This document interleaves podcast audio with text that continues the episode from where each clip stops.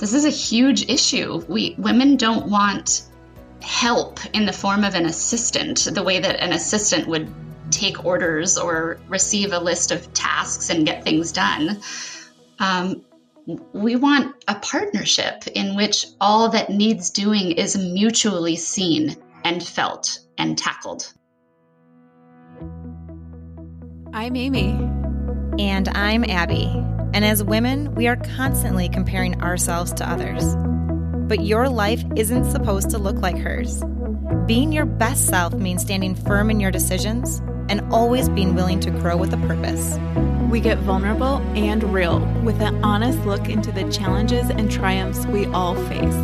Every woman listening gets the opportunity to choose what life looks like for herself.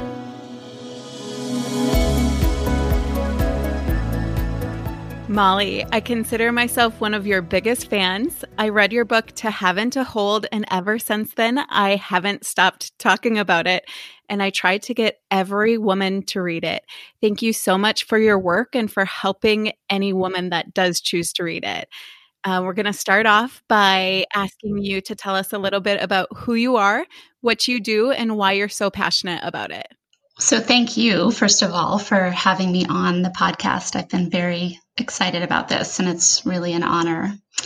Uh, well, first and foremost, I'm a woman and an imperfect human being, and a mother and a wife, and a friend and a daughter, just like the two of you, and just like most everybody who's listening, I'm sure. So, I want to establish that before I talk about who I am as a professional. Uh, I mean, of course, I want to share any wisdom and insights I've gained from my training and my experience as a psychologist, but my degrees don't make me immune to the struggles that we all have as women and mothers. And I don't have all the answers. Um, I, honestly, it, when I was looking at the comment thread after you posted something about this upcoming um, episode and people were saying such lovely wonderful things about the book but also generating all these questions. And i was thinking i don't know the answers to all these questions. Um, so i will do my best. That being said i have a phd in clinical psychology. And up until about a year and a half ago i was balancing or maybe I should say never quite balancing an academic career as a tenured professor with a part time therapy practice for about 15 years. And now I'm a psychologist in full time private practice where my time is divided fairly evenly between couples work and individual work. And most of the individuals that I see are women. And most of those women are struggling in some way in their roles as mothers, wives, or partners. So I would say that my emphasis professionally is on women's well being and relationship or marital well being. And I think where my greatest passion lies is in the connection between those two. I want the world to understand that our well being is intricately tied to the quality of our bonds with our partners. And that's something that I talked quite a bit about um, in my book. So I'm trying to do my part to change the way women's depression is understood, especially postpartum or perinatal depression, because that is a time when women's emotional struggles, their psychological struggles, are so obviously rooted in a lack of support. And something that I've come to understand is that women's women's depression, if they have full blown depression, and then a lot of their what I would call subclinical emotional distress, meaning all the suffering and struggling that goes on among women who don't meet the criteria for a depressive disorder or an anxiety disorder, all of that is relational. And it's all perfectly understandable and legitimate in light of the impossible standards that are placed on women, especially on mothers. Uh, and yet, there's such a tendency when women are in distress to blame it on hormones or some other aspect of biology or some characterological problem. So, I'm passionate about helping um, all human beings, but especially women, kind of liberate themselves from the shame that comes from feeling their struggles are unfounded or unusual. And I would argue that nowhere is that experience more pronounced than in motherhood. So I I wrote a book that I hoped would help women claim their messy, often painful, difficult experience of motherhood as completely normal. And I can say more about, you know, if you'd like, about sort of how did I know that that was completely normal. It was really that I was so struck when when I was a new mother myself and I was working with other new mothers in my practice I was so struck by the similarity of the stories that I was hearing, practically identical words coming out of different clients' mouths. And they were words that I could have easily been saying myself.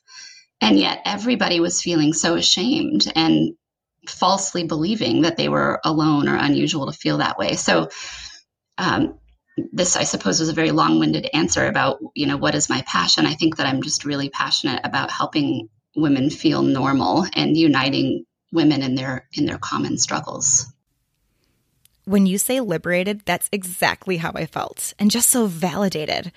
Literally, Molly, we get messages daily on how good this book and hearing these points at the expert level is making our community feel. So, thank you for that. And you say that you don't have all the answers, but I know that you have way more answers than most people who I've talked to. I've literally never underlined a book and said, Yes, that's it. That's what I'm feeling more in my entire life. So, like all of our episodes, we want to dive right in with you. So, what seems to be the biggest struggle that the modern women are facing when it comes to motherhood? Well, we live in a time and a, a sociocultural climate in which the expectation is that women can have it all, that we can have thriving careers and thriving marriages and thriving children all at once. And our social institutions, uh, our, our public policies and, and sociocultural norms, they all would seem to suggest that these endeavors can can be pursued and we can succeed at them with with minimal support. And so what i mean by that is that because there's so little sort of built-in support for women who are um, new mothers or working mothers needing childcare et cetera because there's so little support, we do this um, very unfortunate kind of internalizing of that social situation. And translate it as some sort of individual problem or flaw. Like there must be, given that there's so little support out there, this must all be stuff that should be done with little support by most women. And I guess everybody else is doing fine. And so why am I not doing fine? Um, but the reality is that motherhood alone, even if that was all we were doing, you know, even if we weren't also trying to maintain a, an, a marriage or an intimate relationship or a career, um, never mind friendship and, you know, self care, all of that, motherhood all by itself is incredibly taxing and difficult and cannot, should not be done alone. But in our culture, the conditions of early motherhood are quite isolating. So I guess the biggest struggle is the one that results from the absence of support and the presence of unrealistic expectations. Like those two things go together and it's sort of toxic. Uh, there's so much fatigue and depletion. We're running ourselves ragged.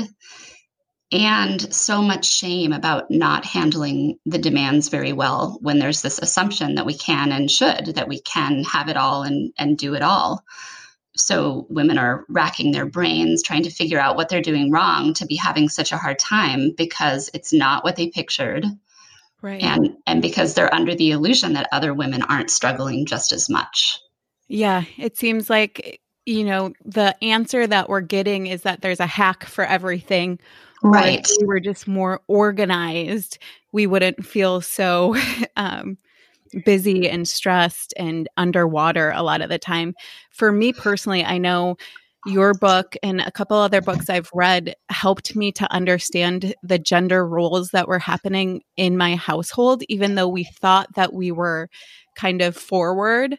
Mm-hmm. Uh, in those. And so it just uncovered a lot of things that I could ask my husband for help with that I just took on just because, you know, my mother had, or right. that I saw every other woman doing. So why wouldn't I be the one to make the doctor's appointments or whatever it was? Right. Um, So, going into our next question, a lot of the time, I think something that's also really hard for women is the expectation of what type of mother they thought that they would be. And that can really get in the way of their actual experience. What do you think is the biggest false belief held by new mothers? And what advice would you give to our listeners that are working through this? Honestly, it, it's hard to identify one single biggest false belief. I think I think the problem is that the, the list of false beliefs and unrealistic expectations is sort of endless. Uh, you know, we have visions of what kind of mother we will be, meaning patient and warm and emotionally steady. We have expectations around how quickly our bodies will recover, how well we will be able to weave motherhood seamlessly into our existing identity, how much we'll get done while we're home with the baby, and on and on and on. So, uh, I can't pick just one that's more important than all the rest, but I'm gonna I want to try to highlight two because I think that they have such a big sweeping negative impact on well-being. So one is the expectation that transitioning to motherhood will be a temporary disruption of our lives. Um, so, emphasis there on temporary being the kind of mistaken part. And then the other is the expectation that our partners will share evenly in the responsibilities of parenting. So, um, uh, in terms of the first, I think everybody everybody knows to expect some initial upheaval when a baby is born. There, you know, we know to expect disrupted sleep and a change in routine, a tough time adjusting to all the new responsibilities and the loss of personal freedom, all of that. But there's also an expectation that at some point, fairly early on in the process, like maybe at one of the uh, arbitrary milestones or time points that exist in the postpartum realm, like the six or 12 week mark when many women go back to work or or the six week checkup with your OBGYN or or six months or a year out when maybe we're no longer considering ourselves a new mom there there's this expectation that at one of those kind of time points you'll be your old self again or you'll be quote unquote back to normal. And i think women experience a tremendous amount of shame for continuing to have a hard time long past those milestones. Uh, we are deeply and forever changed by becoming mothers, and those early major disruptions, even when they settle down, they can have lasting ripple effects, uh, like changes to the marriage, for example, which, as you know, is another big emphasis in my book. But the the changes that occur early on within a, a marriage or a partnership can e- even if they improve somewhat, they can have a sort of lasting effect or, or a residue. Um, changes to sleep patterns. You know, a lot of women are are uh, forever insomniacs after they after they become mothers because they just no longer get into the same deep deep restful sleep even when their babies are sleeping through the night or something as profound as a changed relationship to time you know that we uh, i wrote about how i feel like i've been in a hurry ever since i became a mother you know that i've i've somehow never been able to kind of restore the relationship i had with time before um, before my children came along. So those are those are profound lasting changes. And what i've seen so much in my practice, my therapy practice, and what I wanted to depict with the stories in my book is that there are all the struggles that come with the terrain of motherhood. And then there is the shame on top of that for struggling at all. When our, our day-to-day life as a mother is really hard and when we don't feel like ourselves or we're anxious or depressed or otherwise unwell somehow months or years after having a baby, that doesn't line up with this picture of what motherhood would look like for you or what it appears to be for everybody else, which is another problem, of course, the sort of airbrushed and curated images of motherhood that we see in the media and online. Um, and it's so patently false, and yet we use it as a, a yardstick against which we we measure ourselves. And the second one, the the belief that you and your husband or partner will be this unified team where everything is split evenly and you share fully in the experience of being parents and maybe even feel closer as a result.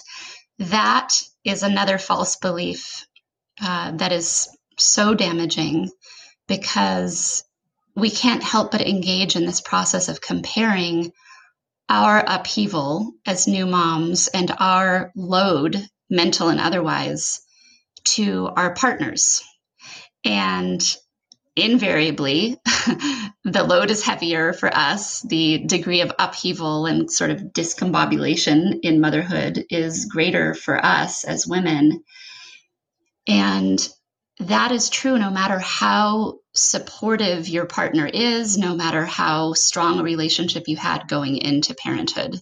So that discrepancy, I think, takes so many people by surprise and it brews resentment. How, how could it not? If you're if you're constantly aware of not only how hard it is for you, way harder than you ever expected it would be, to be a mother, and then by comparison, your husband or your partner seems to have it pretty good, um, that is a recipe for resentment. So, so that's the other big one that I just wanted to emphasize.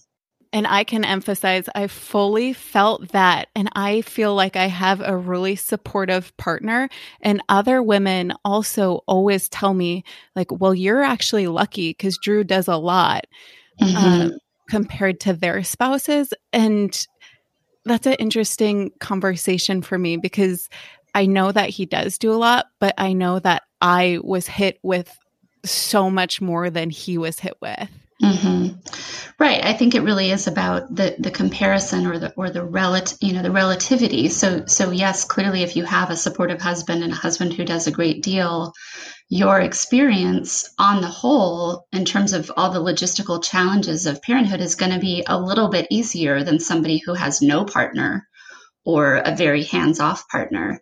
But that doesn't mean that that experience of comparing and feeling like, wait a second, how did this happen? How is it that we're not sharing the load evenly, especially if we worked really hard to have a you know, a, a, an egalitarian relationship prior to becoming parents that hurts. That's a very painful experience to be having. And it doesn't, you know, it's it's all relative. It's about the difference between you and your partner in, um, in how in how heavy the load is. Right. Like it's hard for all mothers, and using each other as a measuring stick is probably not going to make it easier for us. No, exactly.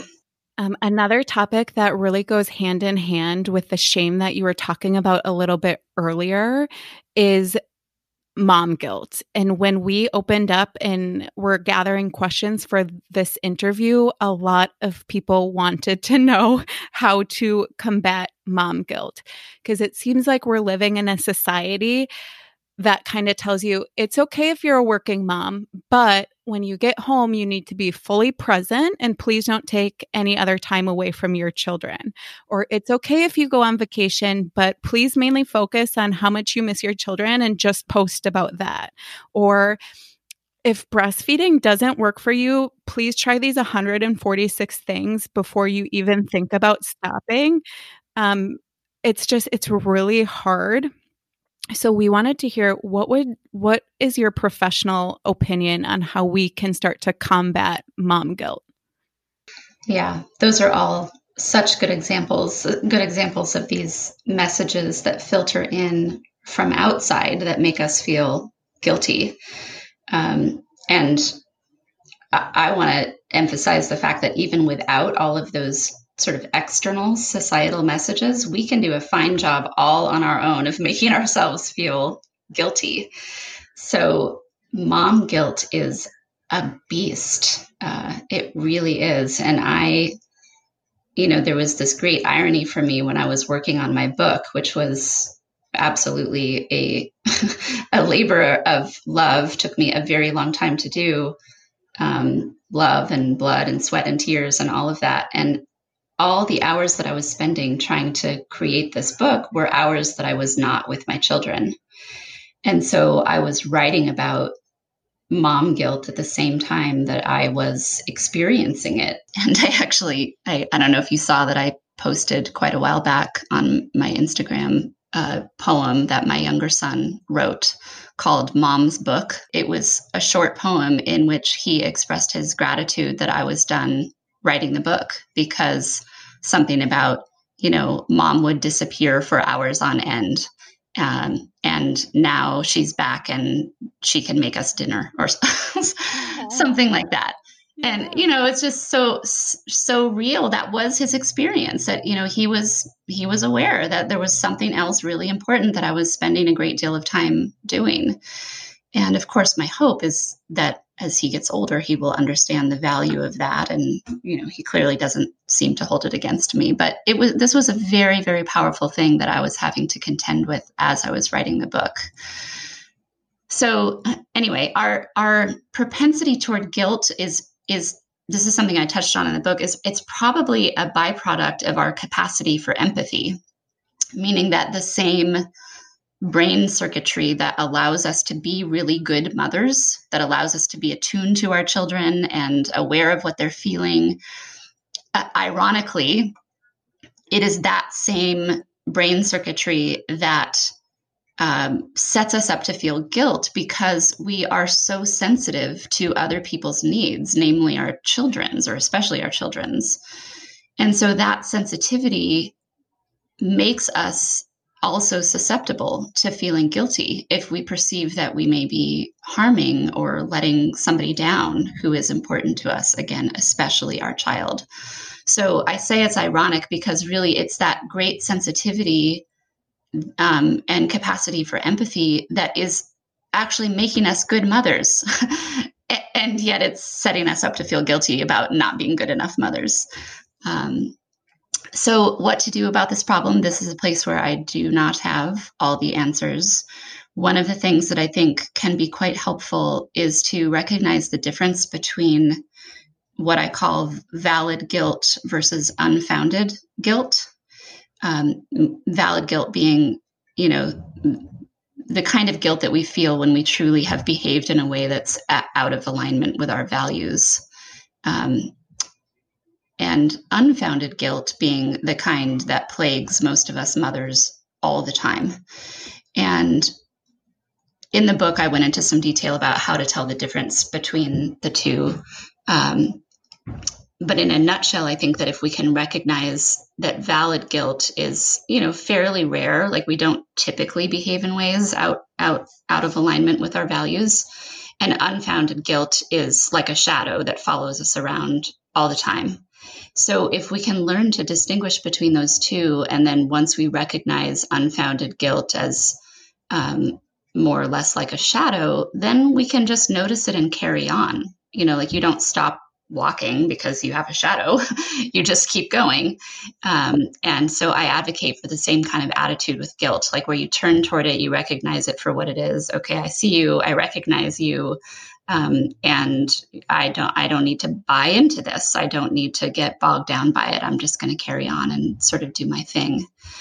The other concept that I think is so important that I, am not sure how many people have heard about this. Um, very prominent idea in the field of psychology is the concept of the good enough mother. Have the two of you heard about that? Yes. Mm-hmm. Okay. So that was an idea put forth by a psychologist named Winnicott. And I think that that, like those three words are just a salvation. I think that we do not have to be the perfect mother. Um, we don't even have to be a great mother. We can just be a good enough mother.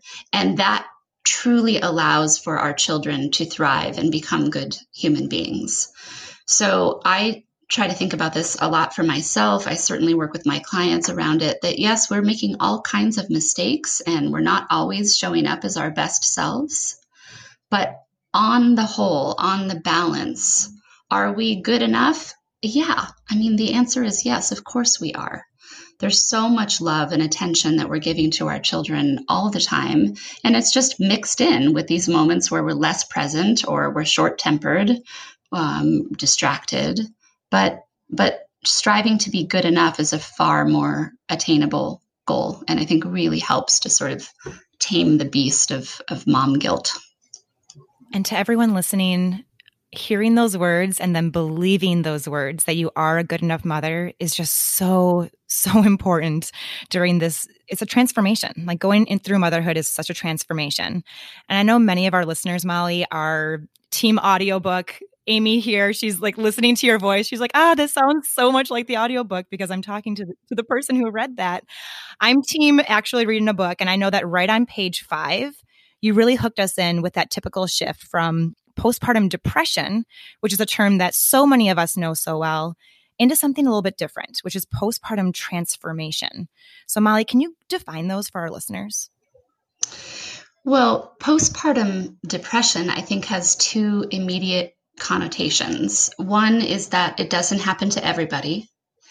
And the other is that it is time limited, that, that it comes on at a certain point after a baby is born and then goes away with or without treatment. And the implication is that everybody who is spared full blown postpartum depression is basically okay. And motherhood is a relatively seamless transition for them. Uh, I mean, of course, most people know that having a baby will disrupt their lives, but they, as I was saying earlier, they expect that disruption will be temporary and and fairly superficial. You know, it'll be a disruption to your your bo- body for a while. It'll be a disruption to your sleep for a while, etc. Um, postpartum transformation is a far more expansive and inclusive term, meaning that it captures the fundamental and irreversible changes that all women undergo when they become mothers. The term it invites the perspective that nobody comes through the transition to motherhood unscathed and that it is a really a metamorphosis. It's not a temporary blip or disruption. It's not a treatable psychological ailment that afflicts a minority of women.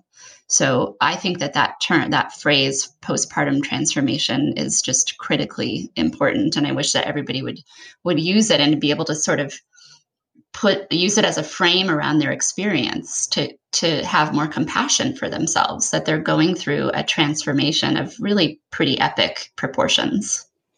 And having that compassion it's easier said than done. Like, as so many of us know, it's so much easier said than done. Um, I know myself, I really fall into judging myself on some of those non joy states of motherhood where it looks like other women are having more fun or doing things better. The good enough mother mentality, like, I'm just so glad that you brought that up again today, Molly. But when we automatically label those times and those scenarios, when we're not having complete joy as bad, as wrong, as shameful, that whole part of your book really resonated with me. So I know as a working mom, I find my days at home with my children are really, really challenging. And it can make me feel like I'm just a better professional. I'm better in sales. I'm better at doing those things than actually being a mom, which is hard to say in front of all these people right now. It's so hard to say, but it's what I believe. And I know so many women listening also believe that part of it. So I've definitely judged myself. Um, so can you talk through just this judgment on self, whether you're a working mom or a, a stay at home mom? It, there's judgment everywhere. Yes, and and first I want to say I'm so glad that you're speaking openly about that. You know, you're acknowledging that it's scary to say that out loud. Um, but that is exactly the kind of thing that needs to happen again and again and again. We need to have this kind of transparency as women about how we actually feel in motherhood so that, that we can be released from that shame. Because as you say that i'm certain there are so many people listening who feel exactly the same way. And i myself as a working mother you know a woman with a, a, a career i have often felt that i enjoy if I, if I have a full day either home with my kids or working my enjoyment my sort of sense of ease and and purpose is stronger when i'm working and that's just the truth of it for me. I love my children fiercely and I love a lot of moments with my children. But as far as like a great expanse of a day, I feel better, kind of more comfortable in my own skin, more competent, more, even more alive um, doing my work and being with my children in at the end of the day as sort of a, a um, like a rest, uh, a, ha- a sense of haven in my home with my husband and my children that's where I'm at my best. But if I had been home with them all day, forget it. I'm not going to be at my best. I'm not going to embrace everybody at the end of the day and feel loving and so glad to be together. So just because you want children and love your children fiercely doesn't mean that you should want to be with them all day long. Like just plain and simple. Um, so this is so closely related to mom guilt, right? Because we're, you know, this issue of judgment. Uh, we're we're chastising ourselves for not enjoying motherhood all the time, um, or for not doing it well enough. And most of us are our own worst critics, and we enter into motherhood with such high expectations for ourselves. We also, I think I referenced this earlier, we fall prey to the illusion that others are doing it so much better and having an easier time of it. But that's such an illusion. There, there's that phrase, don't compare your insides to other people's outsides, um, which I love. You know, we only see the outside of people that we don't know all that well or people that whose pages we're seeing on social media. Um, and people portray themselves c- clearly in a um, in a positive light, and yet we compare all of the sort of mess and turmoil of our internal experience to how it appears for other people. So, um, for example, Amy, I was thinking about how you are you're so dedicated to keeping it real. You use your platform to to normalize the struggles of motherhood and marriage. And I've found myself cheering and clapping and saying amen over and over again when I read your post because you're so honest. You really seem to be on a mission to help women stop judging themselves, stop comparing themselves to others and em- embrace and celebrate who they are at all times, not just in their finer moments. But your followers see your be- beautiful smile and your positive, empowered attitude. And I bet you that they just don't believe you have really ugly, horrible moments. So I think you need to use this opportunity to say right now, like everybody, it's true. I have really ugly, horrible moments. Of course I do. oh my gosh. I remember reading your book and and what resonated was when you were saying like as a person that I just do have like a happier, calmer demeanor. But the rage that I felt when my toddler will not go to bed, it's like and and I talk my I'm like, I bet you that this is like a buildup of a lot of things, but it came out as like me yelling and and and then, you know, I was not my best self at all. Like at all. It was not a good moment for me. And then I come out of the room and I reflect. I'm like, I didn't even know that that was like in me. Right. And that just came spilling out. Like, of course I have those moments. Right. Yeah, it's such a trap believing that other people don't have those moments. And um, also for me as a therapist, you know, people, my clients look at me seeming, you know, so calm and sort of measured and put together, and they assume automatically that I don't have the same kinds of struggles that they do. Um, and that's why I wrote in my book that I wish we could all have a window into each other's behind the scenes lives. Um, right. Actually, one of the things I love most about being a therapist, one of one of the many privileges and rewards of the work I do, is that I see day after day that things are not what they seem. That that people can look incredibly put together, can be incredibly accomplished in high powered positions at work, or you know maybe they appear to be the wholesome, ever patient, soft spoken mama. But but what I hear about and see in in the sanctity of my office is a different picture altogether. My co host here, Abby, just being around her and her husband, I did the same thing. Like, I idealized their marriage because if you see them together, and the way that they speak about each other, it's like you can build this whole story that they don't have problems because you're just seeing this, you know, them in a very, very good light. So that helps us to shift gears. Something that was really important to ask you about was relationships. I was so impacted as a new mother. Like, I definitely felt f- fell into the trap of really resenting my husband, Drew. I did not expect that to happen. I thought we had a very strong marriage before Max came along.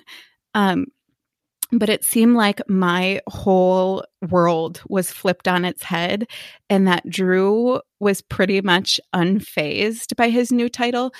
You know, our first baby was fussy, so he definitely had challenges, but after just one short week, he went back to work and I was there with the fussy baby. Breastfeeding was going horribly. Like I didn't know anyone else was struggling with that. Um but anyway, when Drew would come home, I was automatically annoyed with him. It was like I felt like he had a break because he was going to work. And then when he came back into the house, I was like, take this baby. And, you know, I just kind of took the day out on him. If if he wanted to at that time he played softball. If he had a softball game, I just felt like my day went into overtime and he was living his best life. So to speak very plainly, I was just annoyed and really passive aggressive for Drew or to Drew for a couple months. Um, I'm wondering if you have any tips for women that are there right now. Well, first of all, I think the most important truth to hold in mind here is that the inequities are real. They are not imagined in the minds of depleted, angry women. so, you know, what looks like a this is a, a really good example about the inequities. Um, what looks like a, a choice, like who is going to stay home from work when a kid is too sick to go to daycare or school, that's often not a choice at all, but a mandate that's driven by hidden power differentials and and public policies that continue to to privilege men and traditional family arrangements that make it so it's hard for men to say to their boss, I've got to stay home with a sick kid. Um, but people more or less expect that of women. So there, I mean, I could go on and on and on about the inequities and how ingrained they are, how real they are. And I think the reason I, I always feel compelled to bring this up is because women often are thinking to themselves is it just me? Like it's really not that bad. And he he really does a lot to help around the house and you know trying to sort of convince themselves that the the sense of imbalance is not really as great as they think it is but but it is. It's a very real thing. So i think the most important thing i can say to women who are in that zone right now of you know being passive aggressive, as you put it, Amy, and kind of actively resenting um, their partners is to speak up, to speak to the feelings. Uh, and by that, I don't, I'm not talking about scorekeeping, like saying out loud, it isn't fair that you get to play softball and I don't, or, you know, you've gotten to go out with friends once a week for the last few months and I haven't gone at all since the baby was born. Those kind of, you know, tallying and laying it out as unfair is probably not helpful, but the feelings behind that are so important to articulate. So, saying, for example, I'm feeling really depleted. Um, I'm feeling so starved for time with my girlfriends. I'm starting to feel worried about myself because I have such a short fuse. And I think that's because I've had so little time to myself. Um, talking about those, uh, what I would call kind of softer feelings or vulnerable feelings, as opposed to the angry, kind of bitter, resentful feelings. Though those, although those are completely valid, if we if that's all that our partners see is that is the anger or the resentment that doesn't invite um, a supportive response. It doesn't it doesn't pull them closer. It makes them kind of want to steer clear um, which is the opposite of what we need.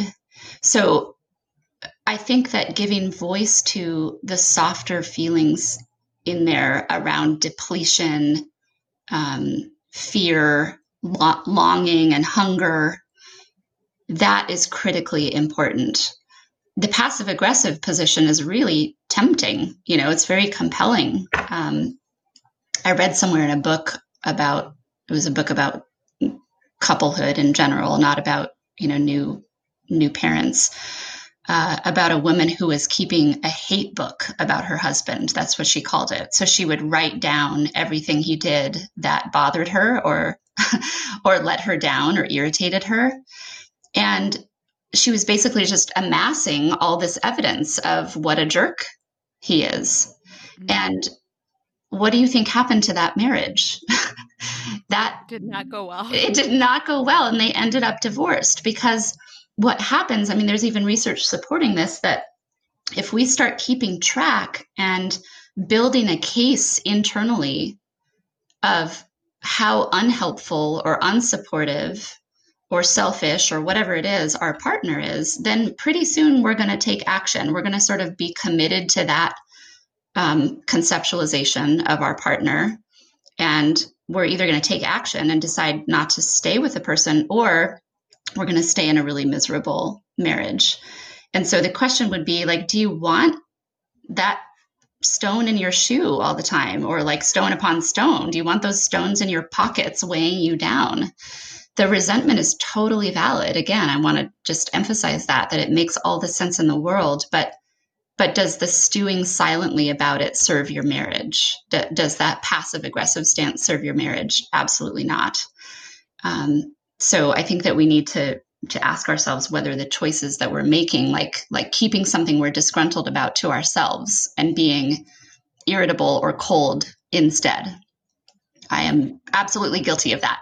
That, oh for example, God. as a choice that we that's a choice that we make, and is that in our own best interest? Right? We we want to feel ultimately more connected to our partner. We want to stay married, presumably. We want to feel supported. Um, so we need to ask ourselves whether the choices we're making day to day are helping, are serving us, or helping us with those goals. Yeah. It's it's really interesting because I'm just thinking back to myself as a first time mom and I'm hearing all of this. I'm like, it's just still so hard the way that things are set up because I was, you know, home all day with this fussy baby and then your partner comes home and and so i don't know i just want to emphasize to the people that are there right now of course we want to help you and get you to a better place but i just wish things were set up differently for women and that we had more support or i know the judgment on myself is as a first time mom, I was like, why would I need help? I have myself and one little infant That's to right. take care of. Right. That's a great example of what I was saying earlier about, you know, we internalize um, the kind of the social setup of a woman being home alone caring for her baby that is the norm. And so we say to ourselves i should be able to do this. This is what everybody does. Why is it so hard? Why am i counting the minutes until he comes home from work? Right. um, yeah. Right. Um, so i know that drew and i have come a really long way and using a lot of the tactics that you were talking about, like I was able to better name my feelings and then he was able to be more understanding. I know another big shift for us was that I had to take some time away and out of the house. Like, I thought that the most challenging thing after we had a baby would be for us as a couple to take time away. And that is challenging. But the most challenging was for me to give myself permission to leave the house as just myself, like to take time for just Amy. Molly, you and I've talked a little bit, and one thing that I've been bringing up over and over is the mental load of things for the mom. Um, I, you know, as a third time mom now, three little boys, I had have started giving pushback because what I realized was that my mental load was so heavy. I was the one that was deciding whether the child had to be seen by a doctor, whether they had to stay home from daycare, who was going to stay home with them if they had to stay home, whether my husband could even go to his friend's freaking event in May. He kept asking me about, like, I can't make any more decisions. Do you have um, some insight about a mother's mental load and how we can kind of start to help ourselves offload some of some of these big things? This is a really tricky thing because there's a part of me that wants to say this isn't going to change until men are socialized differently. And the socializing of men begins in childhood. It is so hard to have an influence on an adult man who has already been molded and shaped and programmed to have certain priorities and beliefs and um, blind spots and styles of communicating. Um, and actually, one really interesting, I think, tremendously important piece of research that relates here is that men's ability to accept influence from their wives or their female partners is a major predictor of marital stability, meaning that marriages are stronger and both women and men are happier in the marriage when men bend and change and accommodate in response to their wives' input. So that can be anything from what kind of car to purchase, or what to watch on TV, or where to go on vacation, or what kind of cereal is better for the kids, to something with deeper significance or more something that's more directly emotional, like you know, for a man to approach his wife and say, Hey, I've been reflecting on how upset you got when I didn't come home on time. And I hear how important it is to you that I stick to my schedule so that you can rely on me. And I want you to know I'm really working on that. So, so that's what it would look like for a man to be accepting his wife's influence. You know, that they've had a day or two before some kind of argument or conflict in which she's saying, I really need you to come home when you say you're going to come home. And he comes back a day or two later and says, I'm going to do that. And, and I get it.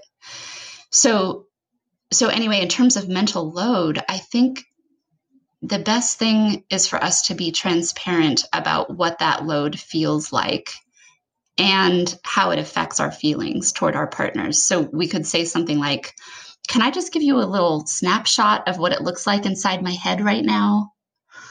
I'm thinking about, you know, and then sort of launch into the 75 things that are on your mind that have to do with, you know, decisions for uh, all things domestic and everything having to do with the kids over the next several days or week, you know, let alone month or year. That if you can give your partner that snapshot and then say, um, when when i get the sense that all this stuff is not also on your radar that that it's mine alone to carry i start to feel resentful. And i don't want to feel that way toward you. So what can we do about this?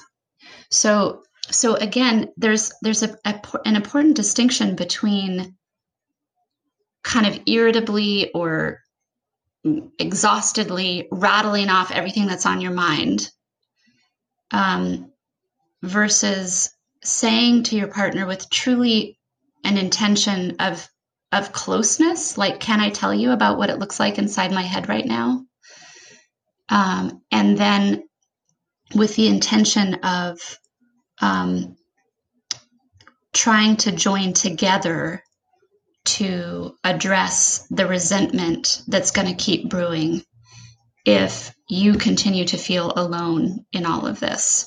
Because you know what? He doesn't want you to resent him either. um, and and most of the time, you know, of course, there are unfortunately going to be some exceptions, but most of the time, the men that we're married to are not jerks, and they're not actually thinking that you should have to carry a load that heavy. Um, it's really again, it goes back to this issue of socialization and sort of all the things that women from a very early on are trained to keep track of and things that are so called, you know, women's work or women's territory. That until that changes at a much larger, deeper level, individual men are going to sort of need to be told or brought into that internal world where where we give them that picture and say, This is what it's like for me. And I don't want to resent you. I don't want to feel so alone in tracking all of these things. That's so good, Molly. And that really leads into something that comes in all the time from from our followers and in our DMs and just in responses to so many of the podcast topics that we've already covered. It's about communication, right? It's about saying what's on your heart. But I know many women, um, myself included, we have fallen back to that nagging feel of you've said it once, you've said it twice. Is it wrong to feel like our partners should just be able to do something instead of us having to ask. I mean, like if the, if the, dishes are overflowing, don't they see that as well? Don't they see that there's no more diapers? And I think as women, we see those things, but men, it might take them you know a couple days or a couple of weeks to actually have that resonate with them uh-huh. so what are your tips so instead of relying on the nagging what are your tips molly for these women about how to start working towards a better place so my expert professional opinion is no, it is not wrong to feel like our partners should just be able to do something and that we should not have to ask them. That is absolutely not wrong. This is a huge issue. We women don't want help in the form of an assistant, the way that an assistant would take orders or receive a list of tasks and get things done. Um, we want a partnership in which all that needs doing is mutually seen and felt and tackled. So I think, again, the key is to talk about the process that's unfolding, to, to kind of see the game rather than hitting the ball back and forth. So, like, hitting the ball back and forth and playing the game would be you watch the dishes pile up in the sink and you start to feel resentful that he hasn't washed the dishes yet or you know he washes the dishes but doesn't wipe down the counters which is can't tell you how many times i've heard that complaint you know like does he not see that the counters are dirty or does he not see that there's pieces of food in the drain of the sink and that needs to be emptied, etc. So if you're playing the game, you're watching all of that unfold and you're kind of stewing and getting irritated about it. And then maybe you're also eventually lashing out or nagging about it. But if you see the game for what it is and then talk about it, and by the way, I mean, I'm really just using game as an analogy. I'm not saying this is a game, but just the idea of like you're you're playing tennis and you're hitting the ball back and forth and just keeping your eye on the ball versus you're in the crowd and you're watching it and you see who's playing what part. I think it can be so helpful for couples to be able to zoom out and have that perspective and then to talk about the process and to see that pattern or that, you know, continuing interaction as the enemy as opposed to the other person being the one who's at fault or the enemy. So so you you would say it's happening again that that feeling that I've told you about. I'm totally overwhelmed by the load I'm carrying. And my perception is that your load is much lighter. What can we do about this? And that's very different from either stewing in silence or quote unquote nagging. Mm-hmm. I think it can also be really helpful to to I guess I was mentioning this earlier that we have certain interpretive frames that we put around the struggles that we're having or stories that we tell ourselves about why a particular problem is happening. So in this case, we have stories we tell ourselves about why our husbands are in this role of helping as opposed to just knowing what needs to get done and doing it. Um, is it because he's a jerk? Probably not. Is it because some patterns got laid down early on that are hard to undo? Like, you know, patterns getting laid down in the early postpartum period um, where I think moms, you know, out of necessity have to be a lot more intimately involved in the care of the baby oftentimes. And then those patterns get get uh, established and it's hard to undo them. So is it because of that? Is it because of how he was socialized from an early age? Is it maybe even because he doesn't feel so competent in the realm of parenting? All of those are are interpretations that are much kind of kinder, much more conducive to having loving feelings toward our imperfect partners. So, we have a lot of stay at home mom listeners, and they are still reporting that their partners feel that their work is the children and the house. So, taking on all of that work. And we know that is way too much. That's way too much for any human being to take on. So, how would you encourage a stay at home mom to communicate with her partner that all the house stuff, all the children's stuff, everything that they see should not fall on her? Well, even the question makes me sad because it puts the onus on the woman. I mean, it's ridiculous that any man would endorse the idea that everything about the domestic realm is his wife's responsibility.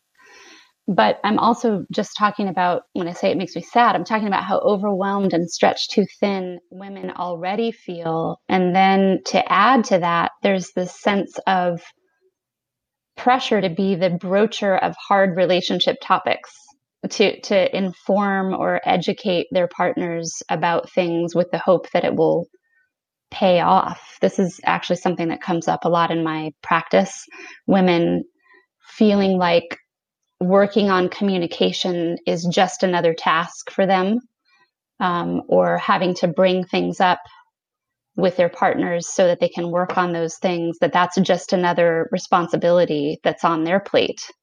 And there's a lot of wishing their husbands or partners would ever be the ones to say, "Hey, I've been reading this great book about intimacy in couplehood," or, "or I've been reading this great book about disciplining toddlers. I think you should take a look."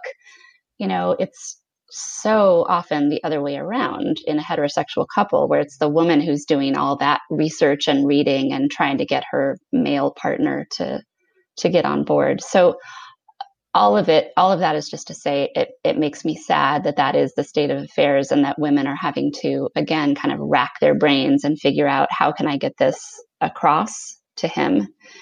And I don't, uh, this is one of the places where I don't feel like I have a great answer except to continue communicating in the way that I've been describing, where what you lead with in these conversations with your partner is the feelings of depletion, the feelings of um, being overwhelmed, feeling alone, feeling stretched too thin, all of those things that should pull for a supportive, compassionate response from your partner, as opposed to the kind of airing of grievances or, you know, trying to appeal to his logic somehow.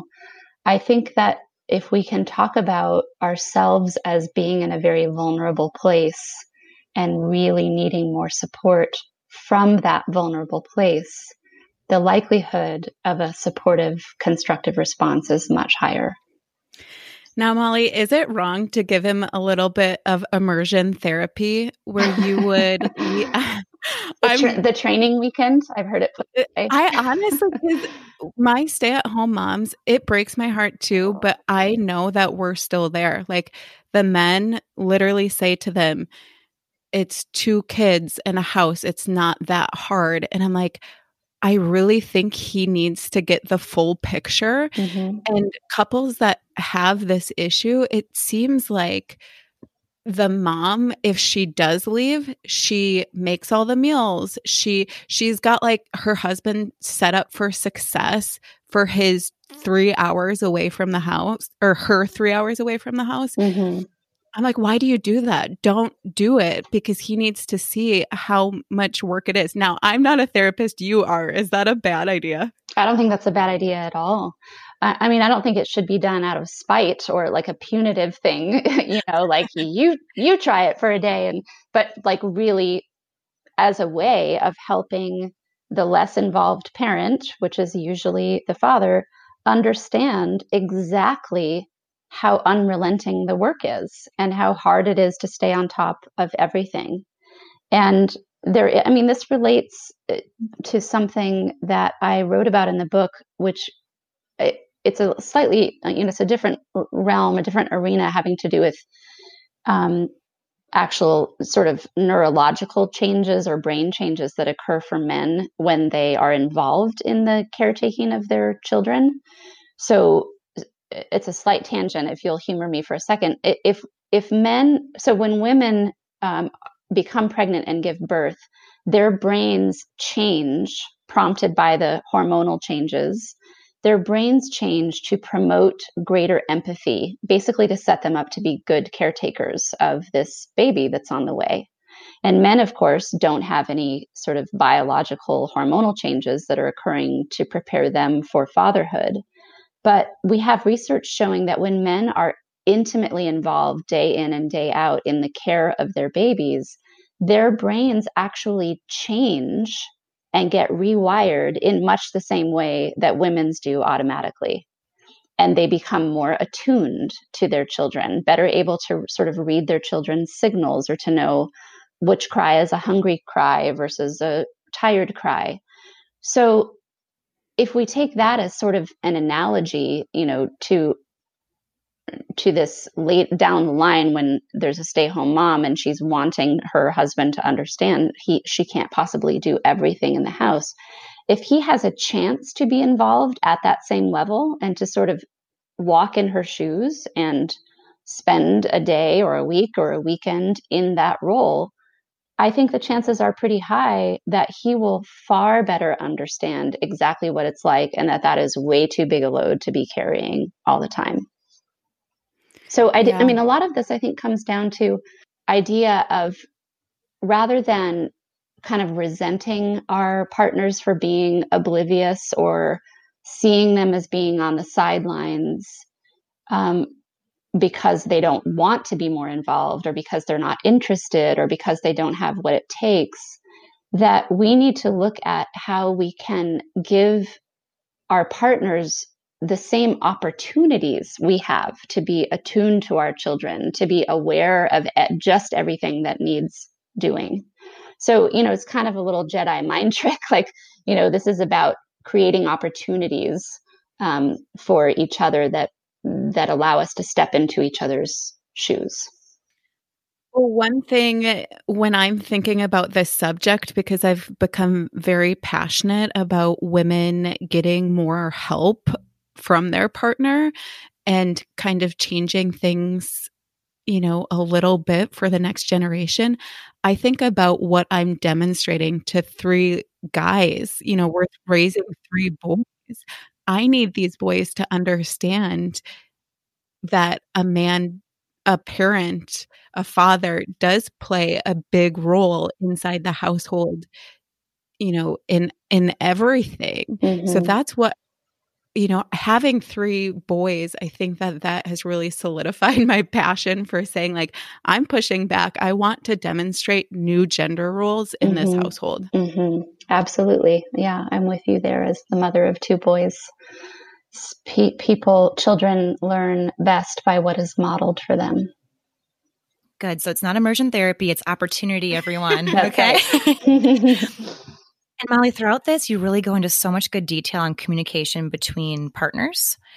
And I know that there's a stigma in therapy just in America. And from personal experience, I know that seeing a therapist can just be so, so helpful. So, when do you feel that couples can kind of hash it out on their own and there's no need for a professional? And when do you feel having an expert, taking a look at the relationship, being a mediator can really make a difference?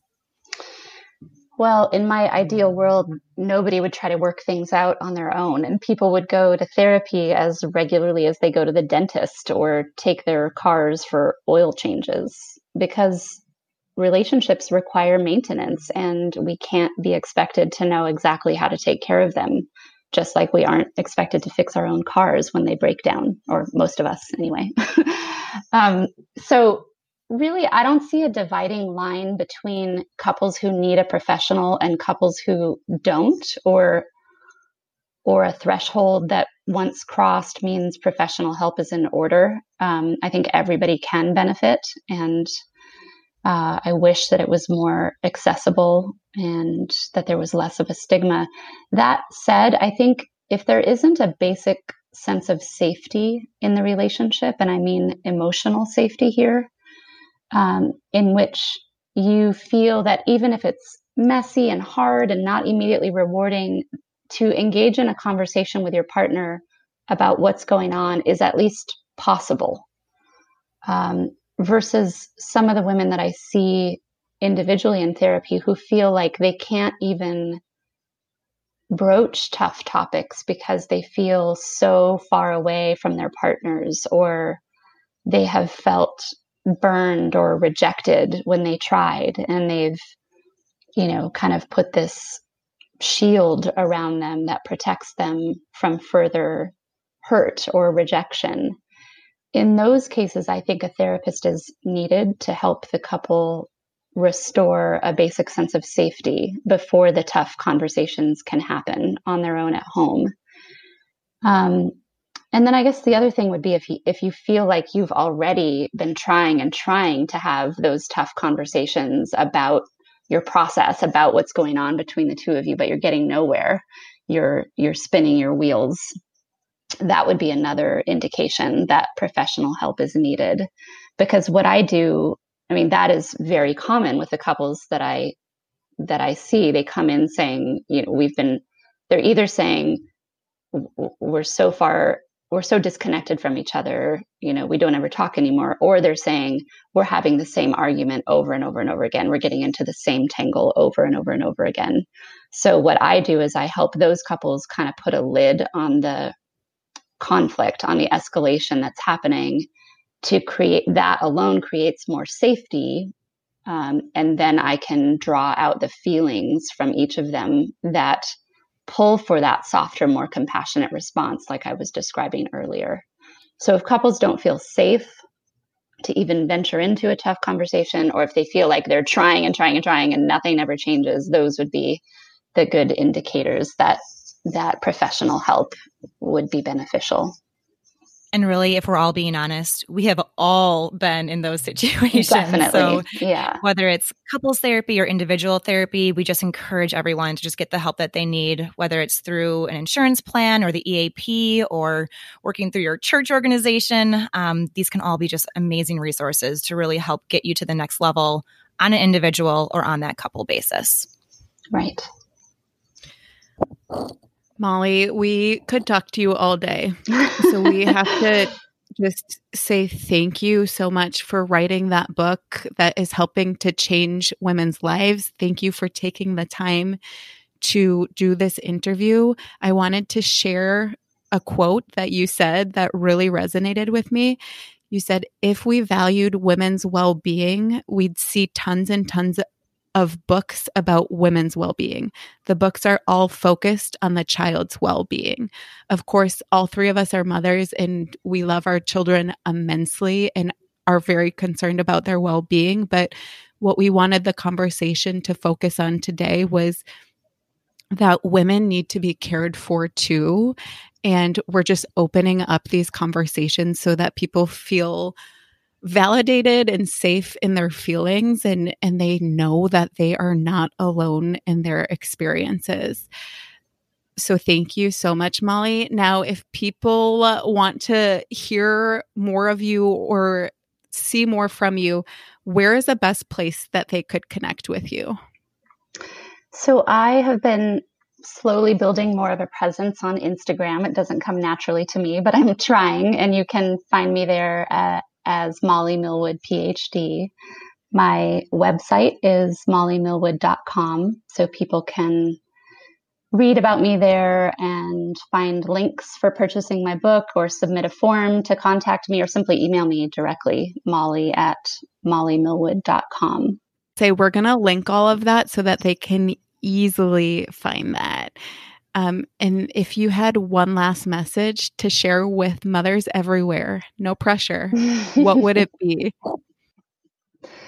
Well, I will try to do that. But actually, before I do, I just wanted to go back to what you were saying a moment ago about wanting um, women to feel less alone and to feel normal in their struggles. And I wanted to express my gratitude to you for all that you are doing um, toward that goal. I think that you are doing a tremendous thing and that this podcast is the very thing that we need. This kind of podcast is a very thing that we need for women to feel less alone, um, more supported by each other. You know, we have to lift each other up.